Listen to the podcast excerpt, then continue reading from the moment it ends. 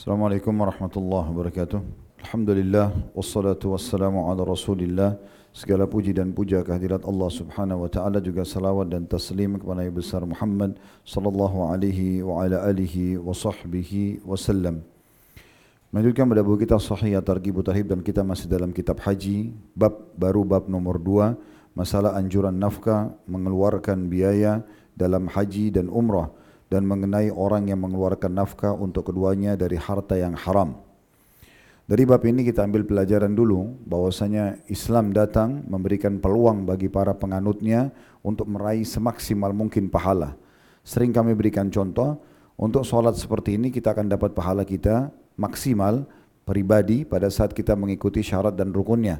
Semua sesuai dengan apa yang diperintahkan maka kita akan dapat pahala maksimal.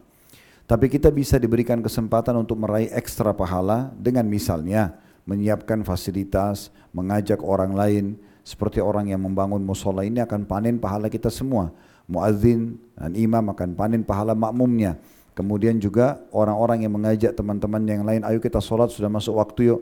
Apakah itu di grup WA mengingatkan waktu solat atau misalnya dia mengajak secara lisan ataupun tulisan maka dia akan raih pahala ekstra. Dan begitu seterusnya, semua kebaikan kita bisa meraih pahala ekstra. Dan semua perjuangan yang kita keluarkan di jalan Allah Subhanahu wa taala apakah energi apakah ide apakah harta semua akan dinilai pahala ekstra di sisi Allah Subhanahu wa taala. Di antaranya orang yang mengeluarkan biaya haji dan umrah ini. Tentu butuh biaya yang besar tidak kecil. Biaya untuk bayar travel dan semua satu paket yang masuk di sana. Begitu juga dengan haji ya apalagi orang yang mau berangkat haji seperti sekarang tahun ini berangkat furada cukup mahal sekali kami pun di travel sudah coba menyusun anggarannya memang cukup mahal anggaran yang harus dikeluarkan dari biaya visa, tiket, hotel dan seterusnya. Tapi Allah Maha Kuasa, semua itu akan dinilai pahala di sisi Allah Subhanahu wa taala.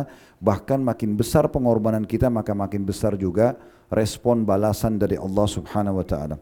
Itu yang disebutkan dalam bab nomor dua ini, masalah anjuran mengeluarkan harta dalam haji dan umrah dan juga mengenai orang yang mengeluarkan nafkah untuk keduanya dari harta yang haram. Artinya kalau dia keluarkan dari harta yang haram tidak akan diterima haji dan umrohnya. Di sini sebuah urutan hadis saja yaitu nomor satu dan di dalamnya ada dua buah riwayat.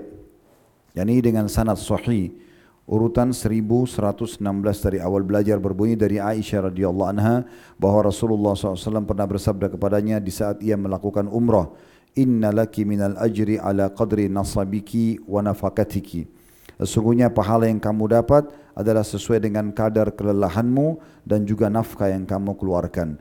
Diriwayatkan oleh Al-Hakim dan ia mengatakan sahih berdasarkan syarat Bukhari Muslim.